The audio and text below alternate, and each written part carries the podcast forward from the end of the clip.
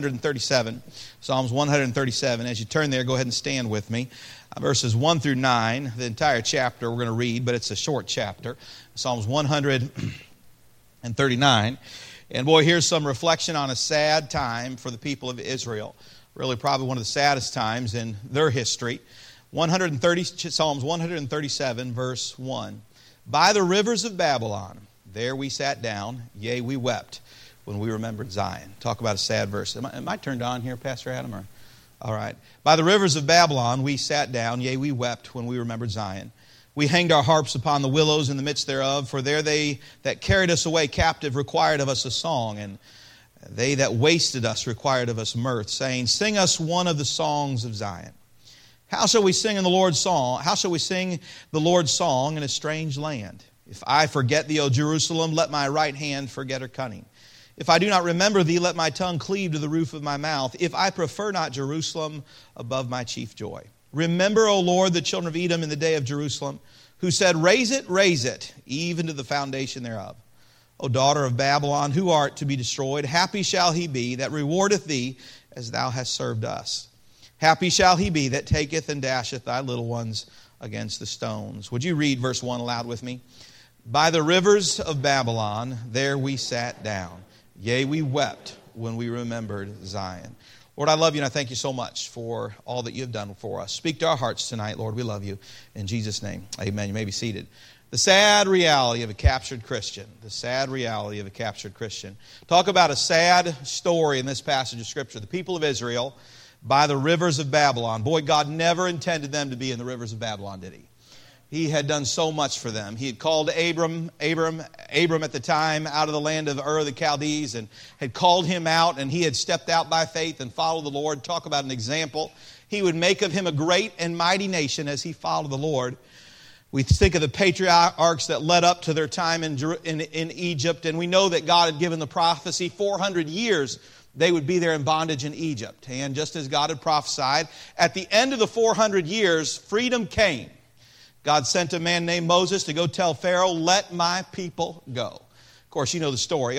Pharaoh's heart was hardened, and God would send all of those plagues upon him to break his heart until finally they chased them out of Egypt, if you will, with the loot and all the things that came from Egypt, only to get just a short ways out up against the Red Sea and Pharaoh to change his mind and pursue them. God would deliver them again and bring them through the Red Sea and drown Pharaoh's army behind him. He'd give them water out of the rock to, to give them that in the wilderness. He'd feed them with manna and with quail in the wilderness. He would cause their clothes and their shoes not to wear out, but rather to grow with them. He'd give them victories in the wilderness. He would bring them to the Jordan River, where the first time they would doubt in faith, and one generation would refuse to cross over, and they would die in the wilderness. But the second generation would march forward in faith and conquer the promised land that God had given them, city by city by city they would gain victory and victory after victory. And God would call himself a people out. And yet here we see them not in the promised land, but in captivity in Babylon. I think of what one writer said about it. God gave them the law, God, or God gave them the land, God gave them the law, and God gave them the Lord. Yet here is now, but instead, what they did is they took those things and they defiled the land, they denied the law, and they they defied their Savior, their Lord.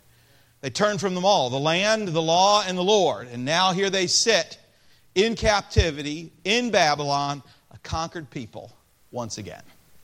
Talk about a sad story. You know, there's two stories, cities mentioned here. There's Zion, Jerusalem, a picture God's city, a place of blessing and freedom. And there's Babylon. The word Babylon literally means confusion, a picture of the world.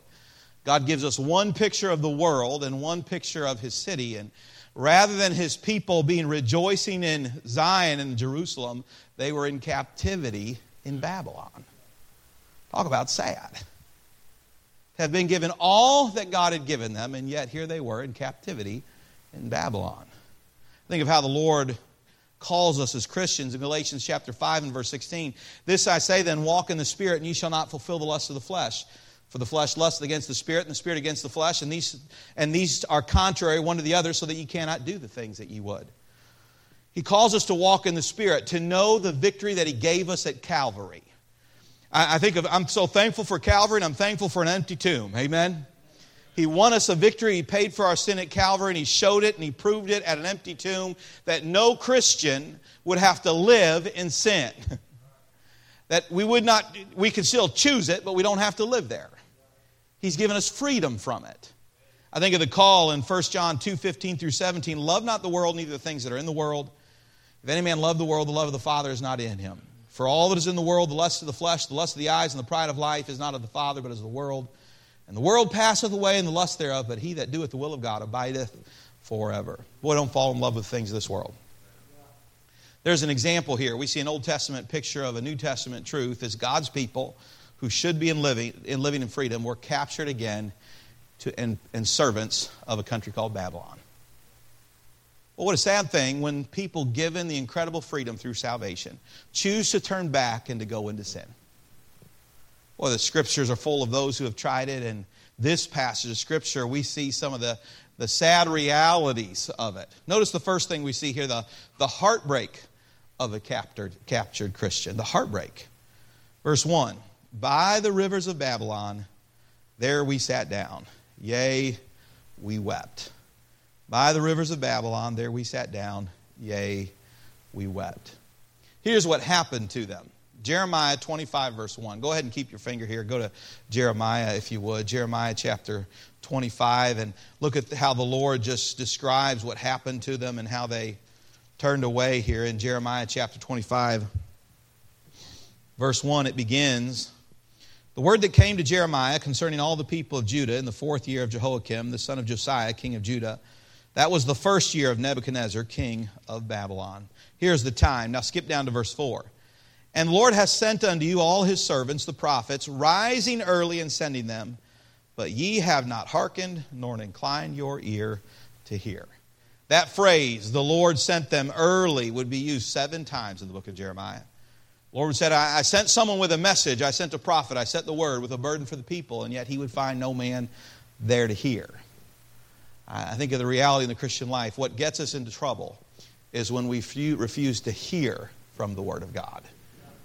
When we fail to lift up its pages and read its pages or hear it teaching and preaching, and we see that they rejected it. Verse 5 through 9, look at the consequences. Then said, Turn ye again now every one from his evil way and from the evil of your doings, and dwell in the land that the Lord had given unto you and to your fathers forever and ever. And go not after other gods to serve them and to worship them, and provoke me not to anger with the works of your hands. I will do you no hurt. Yet ye have not hearkened unto me, saith the Lord, that ye might provoke me to anger with the works of your hands to your own hurt. Therefore, thus saith the Lord of hosts, because ye have not heard my words. Behold, I will send, I will send and take all the families of the north, saith the Lord, and Nebuchadnezzar, the king of Babylon. Notice this phrase, my servant and will bring them again into this land and against the inhabitants thereof and against, the, and against all these nations round about and will utterly destroy them and make them an astonishment and a hissing and a perpetual desolation. Here it is the Lord delivers them into the hand of Nebuchadnezzar and he refers to him as his servant. As his servant. You know, I, I think this as the reality is for us as Christians, you know, you can't get by with sin, can you? Be not deceived, God is not mocked, for whatsoever man soweth, that shall he also what? Reap. By the way, that's, that's not Old Testament, that's New Testament, that's Galatians. Be not deceived, God is not mocked, for whatsoever man soweth, that shall he also reap. And God reminds us of, of the call to uh, the reaping. And we see this in the, New, in the Old Testament as someone has gone back into their sin. Look at verse 10. Look at the consequences of sin in verse 10. Moreover, I will take from them the voice of mirth, happiness, joy and the voice of gladness, the voice of the bridegroom, and the voice of the bride, the sound of millstones and the light of the candle. And this whole land shall be a desolation and an astonishment, and these nations shall serve the king of Babylon 70 years. Boy, they lost, they will, if you will, they lost that joy, didn't they? They lost them. The heartbreak of a captured Christian is that sin will sooner or later break your heart. Sin will sooner or later break your heart. I, think if there's something to remember as a young person is that all the promises of sin are really just a facade to a whole lot of heartbreak. It's just a shiny facade. And here we see in this passage of Scripture people that they got caught up. They, they really, where it all began is when they ceased to hear from God. They turned the volume knob down on what he had to say. They didn't show up when he spoke, and they didn't hear from his word, and they didn't hear from his, uh, the, the prophet that he would send to them. And as a result of that, they would continue and sin to the place that God would say, Now I'm taking your happiness from you, your joy from you. Sin steals joy, it'll steal. Anybody who's gone back into it has experienced in their life. Well, I think of David as he would enter into his sin with Bathsheba and the misery. Some of the Psalms would write, he would write of the misery he experienced as a result of his sin until he confessed it and forsook it at, at Nathan's, as Nathan confronted him. Sin. It'll grieve the Holy Spirit and quench you of the love and the joy and the peace, the patience, all those things that God intended us to have in the Christian life. And you see here the heartbreak of it all. The heartbreak the joy that it'll steal from your life, from those around you, as you choose to go into sin. And, you know, the opposite is true, is that you choose to walk in righteousness, following the, the, the Spirit, you'll find that joy of the Lord. And it's not bound by a circumstance, it's bound to a person, the Holy Spirit of God. We see in this passage of Scripture the joy that they lost the happiness that they lost, as a, the heartbreak they experienced. In Hebrews chapter 12, verses 5 through 8, says, Have you forgotten the exhortation which speaketh unto you as to children? My son, despise not the chastening of the Lord, nor faint when thou art rebuked of him. For whom the Lord loveth, he chasteneth, and scourgeth every son whom he receiveth. If ye endure chastening, God dealeth with you as with sons. For what son is he whom after, who the Father chasteneth not? The Lord reminds us that he chastens his own. He won't let us get by with it. I was talking to our Sunday school teachers just about some, just some of this this evening in our teachers' meeting. But the reality of the truth of the matter is, when you come to this place where you say, I know what the Bible says or what should be, but that's a bad place to be. It carries us out of the will of God, and God catches it, and notices it. And joy will be one of the first things to go.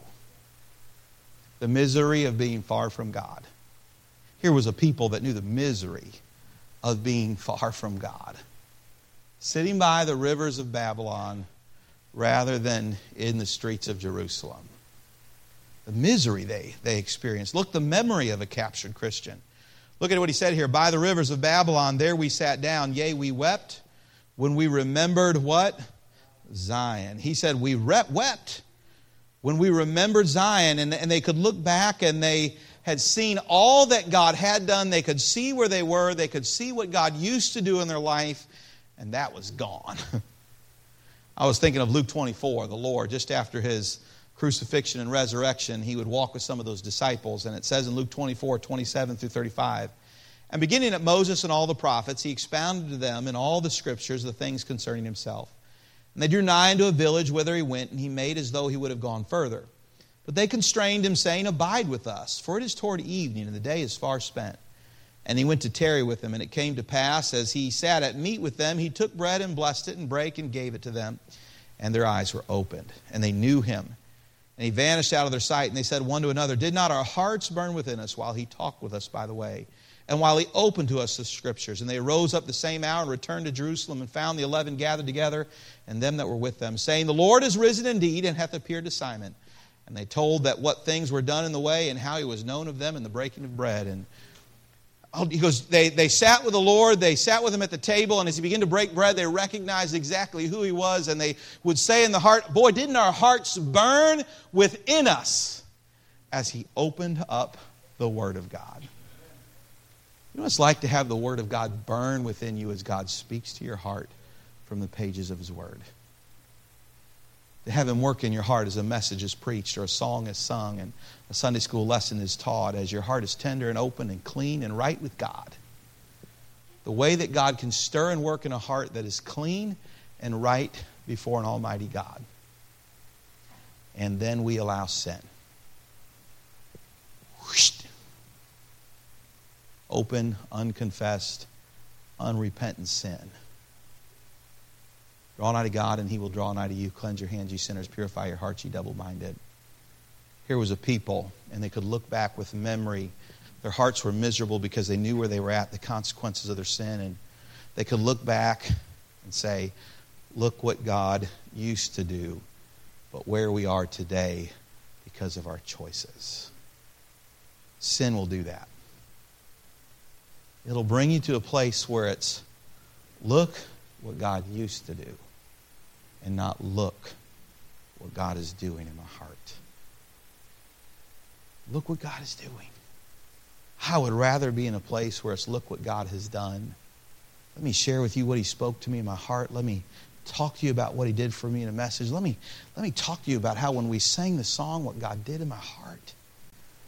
But instead, these folks were at a place of, wasn't it nice when we were in Zion?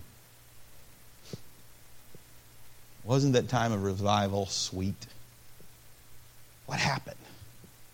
Well, we failed to hear from God. We denied, we defiled the land, we denied the law, we rejected our Lord, and here we sit in misery, far from God. Sin will do that. Uh, the, the reality of a captured heart, I, I think if your heart is close to the Lord, then, friend, keep thy heart with all diligence, for out of it are the issues of life. Guard your heart. Guard your heart. Friend, if you are far, the reality of, the, of this fact of sin, sin is destructive, and the place the destruction begins is your relationship with an Almighty God. The physical consequences follow the spiritual. The, the reality is that before there is an outward confident con, uh, consequence, there is often an inward consequence. As God says, Let me get your attention. I, do you not remember? Do you, are, does the misery being felt as you have silenced that gift of the Holy Spirit, the one who brings the love, the joy, the peace, the gentleness, and all of those things in the life, and instead you are filled with anxiety, anger, turmoil because We've allowed our life to be captured by sin. The misery that they knew. The misery.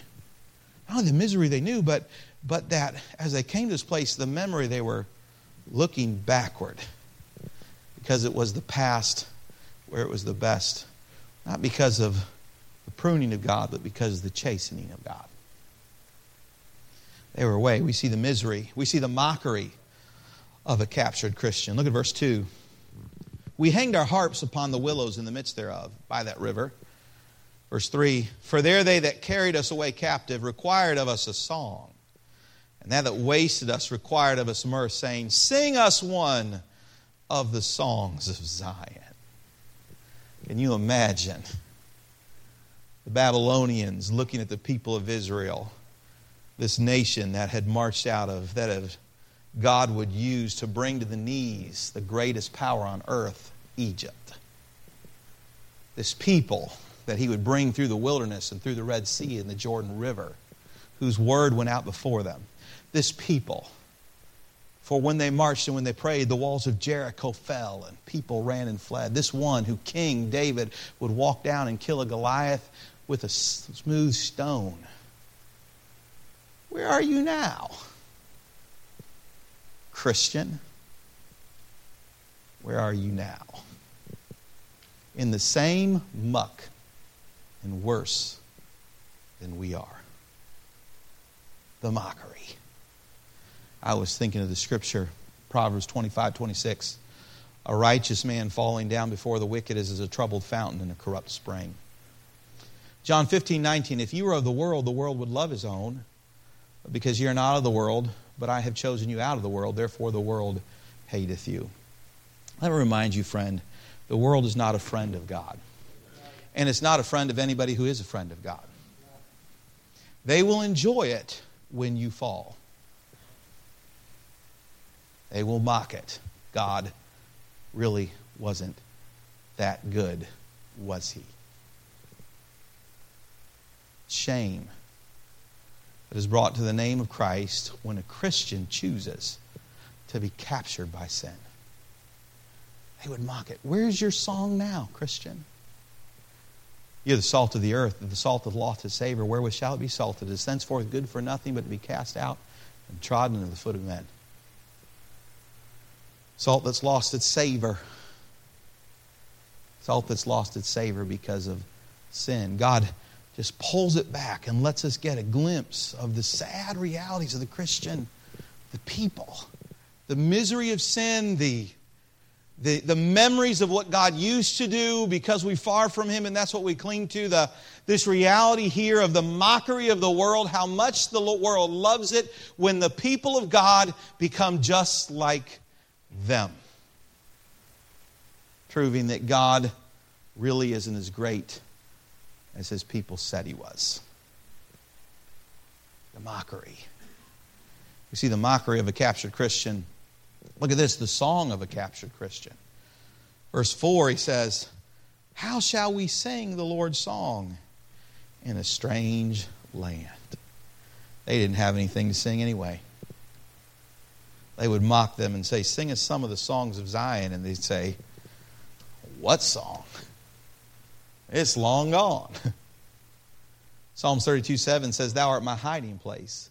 Thou shalt preserve me from trouble. Thou shalt compass me about with songs of deliverance.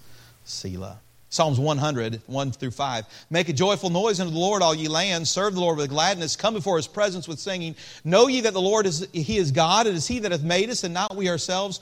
We are his people and the sheep of his pasture. Enter into his gates with thanksgiving and into his courts with praise. Be thankful unto him and bless his name. For the Lord is good, his mercy is everlasting, and his truth endureth to all generations. And be not drunk with wine, whereas in excess, but be filled with the Spirit, speaking to yourselves in psalms, hymns, and spiritual songs, singing and making melody in your heart to the Lord. There ought to be a song on the heart of a Christian, shouldn't there? There ought to be a song on the heart. I, if it's a joyful noise, it ought to be a joyful noise. But there should be a song in the heart of a Christian. Why? Because there's someone who's living in there that's given us a song. Something that's moving us to a place of rejoicing in the Lord when we're, we're near His presence and our hearts are clean and we're right with God and we've, we've allowed Him to search our heart and to try us and we know that we're in right standing with God that produces a song in our heart that makes us want to sing and rejoice and praise the Lord. Their song was gone. No song to sing. No song. Well, it's sad when the people of God lose the song. Matter of fact, the only hope that person has is to sing the songs of Babylon. Unfortunately, that's often what happens. When we've gotten far from God, rather than singing the songs of Zion, we sing the songs of Babylon. And we try to recreate the songs of Babylon to remind us of Zion.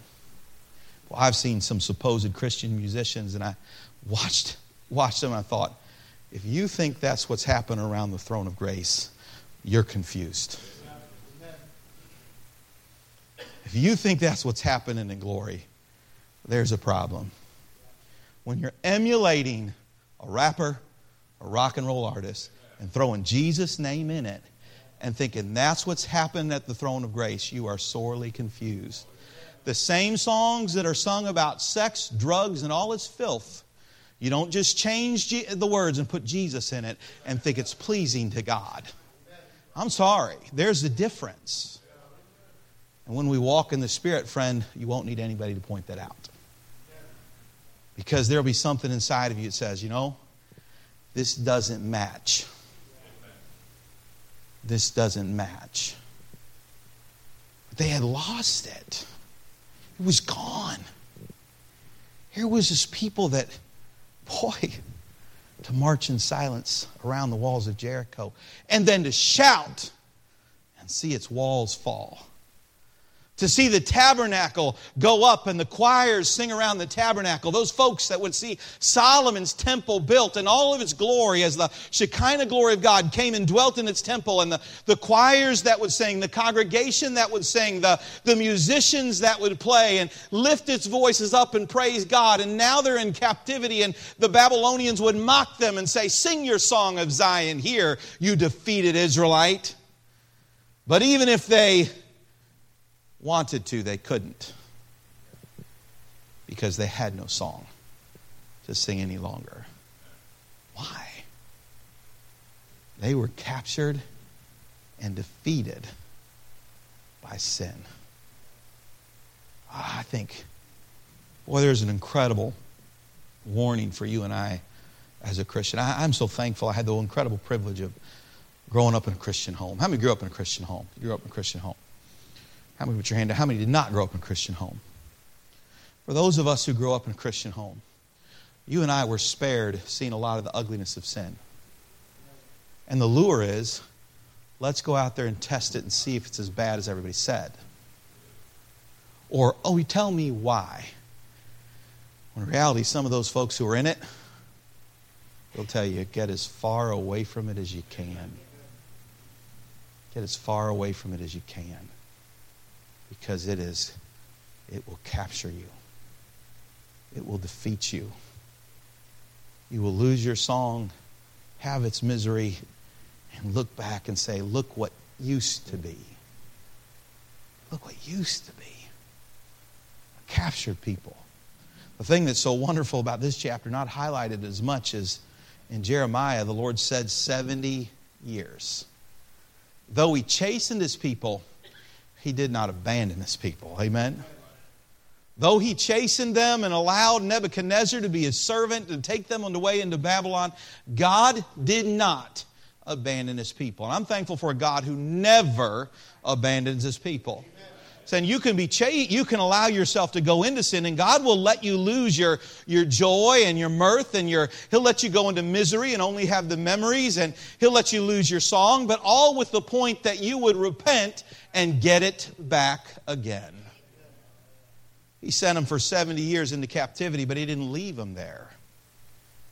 I think we see a little bit in this passage of Scripture. I just want to highlight some few things that the escape of a captured Christian in verses 5 through 9. I think the first thing we see is a change of mind. Look at verses 5 and 6. Notice what he says If I forget thee, what's something he would do with his mind? O Jerusalem, let my right hand forget her cunning. If I do not remember thee, let my tongue cleave to the roof of my mouth.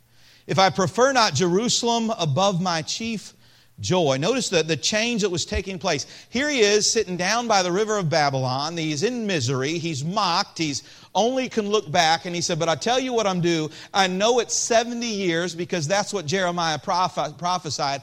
I am not going to forget where I'm going to be soon. There's a change of mind. He didn't decide to stay and live in Babylon. Some would, by the way. Some of them, when they were allowed to go free, would choose to remain in Babylon. They would just sit so comfortable there, they'd stay there. But others would return. There was a change of, of mind. 2 Corinthians 10, 4 through 6, for the weapons of our warfare are not carnal, but mighty through God to the pulling down of strongholds, casting down imaginations and every high thing that exalteth itself against the knowledge of God, and bringing into captivity every thought to the obedience of Christ, and having a readiness to revenge all disobedience when your obedience is fulfilled. Boy, there's a change of the mind. I like how he says in that verse, if I prefer not Jerusalem above my chief joy. That was a matter of priority, right? He said, I'm going to get in agreement with God.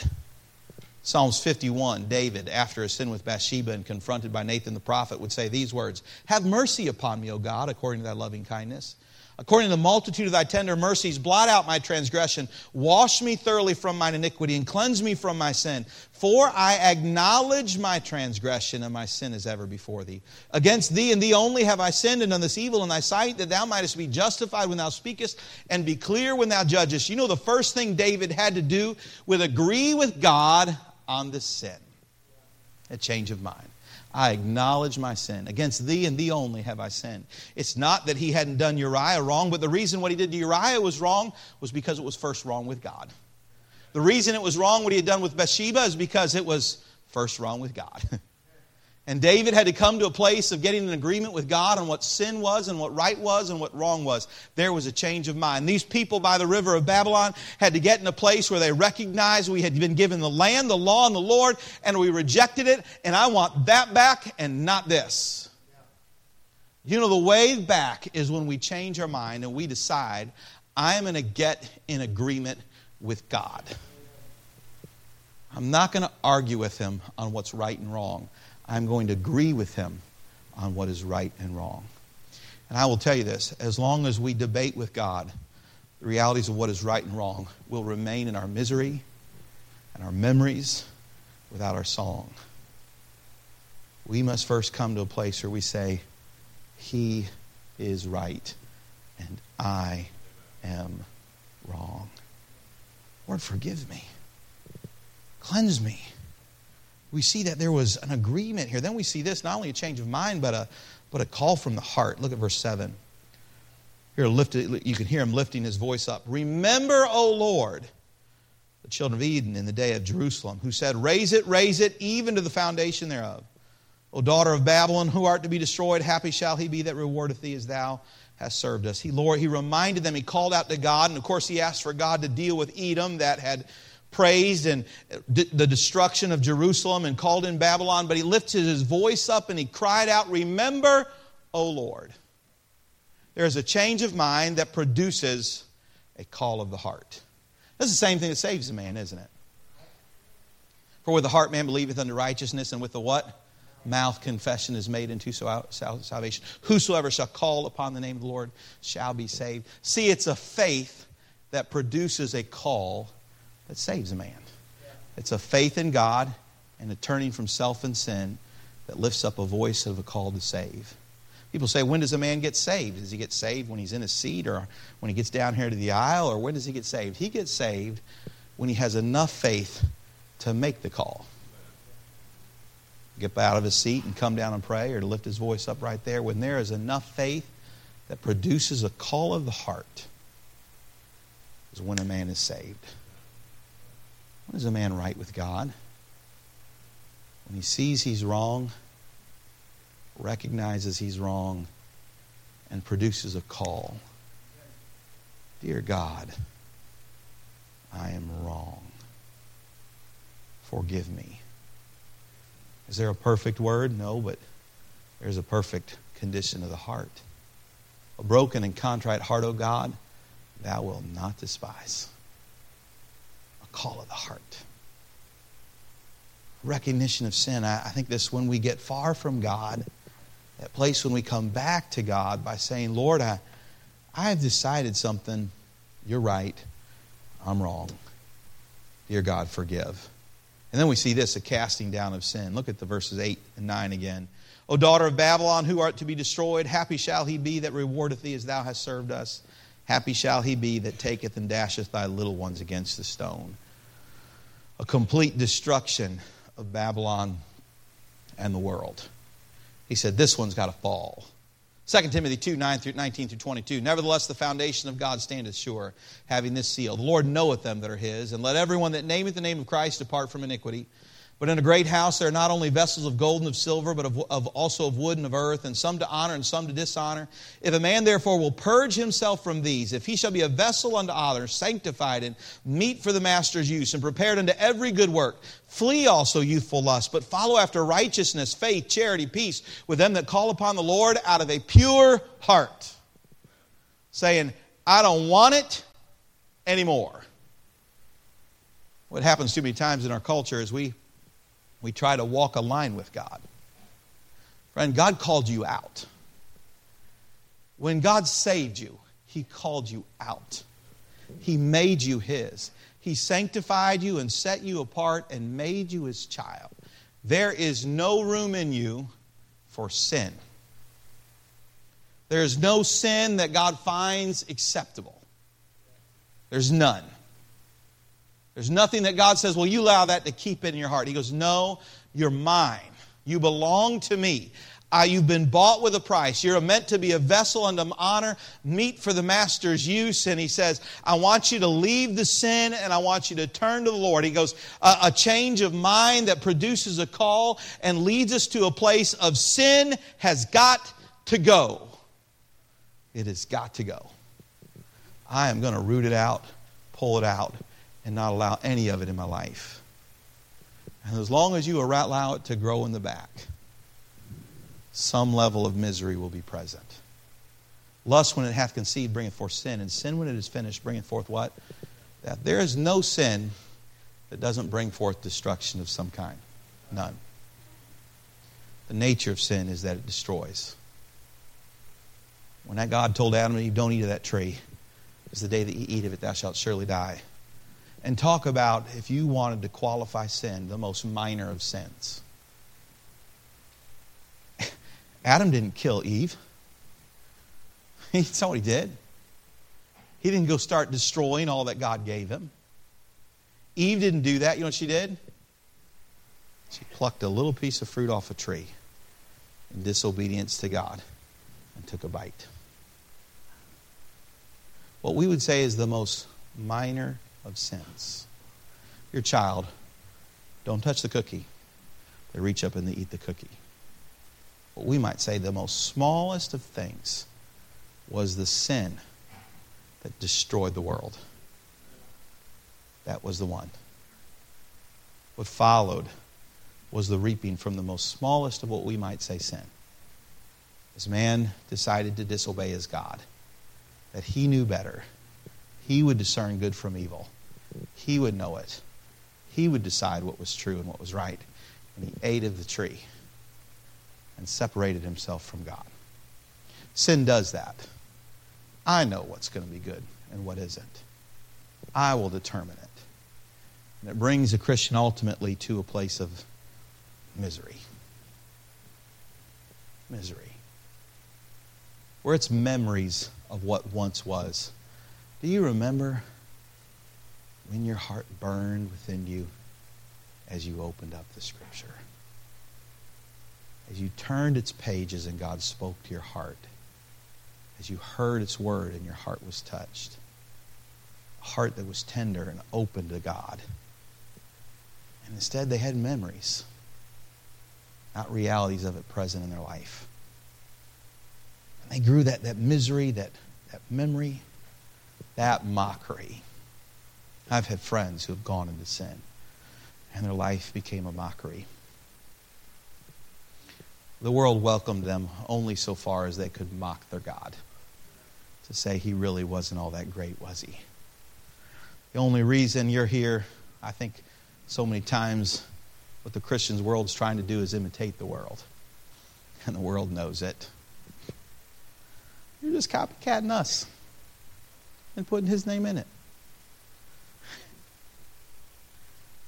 God says, No. The misery, the mockery, the memories, the heartache. And then we see God offer a way of escape. Change of mind. A change of mind. I'm going to come to the place where this book settles everything. And what he says is true, and that's sufficient for me. When I disagree, I'll just say, well, I'll obey and I'll agree, even though I don't like it. I'm going to agree and obey. And until my heart is right, I'll walk in obedience. To trust him, to follow him, to have a call of the heart that produces a brokenness in us. When's the last time you called out to God in brokenness? When's the last time you truly allowed God to search your heart to see if there was any wicked way in you? So many times we don't even open our heart to Him to search, to examine, to look closely, and then to say, Lord, I'm sorry. And that call of God, and then that decision that we make I'm walking in what is true, what is right, and I'm living for God. The world doesn't care for that in the life of a Christian. They'll mock you, they'll criticize you, tell you to come like them and be like them. And a reality, friend, Babylon is a miserable place for a Christian. The only good place for God's people is Zion. In the presence of God, drawing nigh to God, cleansing your hands, ye sinners, purifying your hearts, ye double minded lifting up the Lord, walking pure before the Lord, examining our hearts and making sure we are right with God. That is the only place worthy of a child of God. The only place. Babylon has nothing to offer but misery and memories for the Christian who looks back and says, Oh, but I wish I was back there again. Lord, let's pray. Let's pray together. Lord, I love you and I thank you for the privilege of being in church. I, I know it's a little bit different message for a Wednesday night, and Lord, but it is the one you had. And Lord, I pray that we would do a searching of our heart. Maybe there's someone here tonight it was just a warning for. They sit on the brink of some serious decision to be made, and I pray they'd make a decision for the Lord. Maybe someone who has looking back and saying, I wish it was like it was. Maybe there just needs to be an examination of the heart. or maybe just this matter of guarding our hearts. So many times we take for granted what we have in the Lord, and I pray that our hearts would be guarded, that we wouldn't allow our relationship with the Lord to be compromised by our relationship with this world, but that we would stay near to our Lord. Heads bowed and eyes closed. How many of you could say tonight, Preacher, I know that I'm saved? That's a settled thing for me. I'm on my way to heaven, and I know it. If that's your testimony, raise your hand, would you? Raise your hand. Thank you. You may put your hand down. And I trusted Christ on a Wednesday night, church kid, preacher's kid, and so I won't take for granted that you are tonight. Is there anybody here tonight that say, Preacher, I'm unsure of my salvation? Maybe you know the gospel story, but you're unsure of it. You say, Preacher, would you pray for me? I'd like to know Christ as my Savior. If there's anybody like that, let me ask you this then, Christian. How many say, Preacher, the Lord has spoken to my heart? Maybe it's a matter of guarding your heart. Maybe it's just been a while since you've just opened up your heart to God, got alone with Him in His Word, and just said, Lord, search me today. Is there something? that could keep me from knowing the joy of the Lord. Or maybe you're in that place of misery. That place of misery robbing you of that wonder, wonder of a close relationship with God. But if you'd say tonight, hey, preacher, the Lord has spoken to my heart this evening, would you raise your hand as a testimony? And would you stand with me as the pianists begin to play, as God has spoken your heart, and just do business with Him? I don't know what it may be. That's between you and the Lord. But maybe just a matter of saying, Lord, I, here I am tonight. I, I want you to know, Lord, if, if there's something between you and I, I want to know what it is. I want to search it out and make it right. I want to stay near to the Lord, not far. Statement I heard a long time ago is keep short accounts with God. Keep short accounts. Don't keep a running balance with God on things that you haven't made right. The reality of being a person is that we are sinners and we tend to do wrong. Keep short accounts with God. But as the Lord has spoken to your heart, do business with the Lord tonight.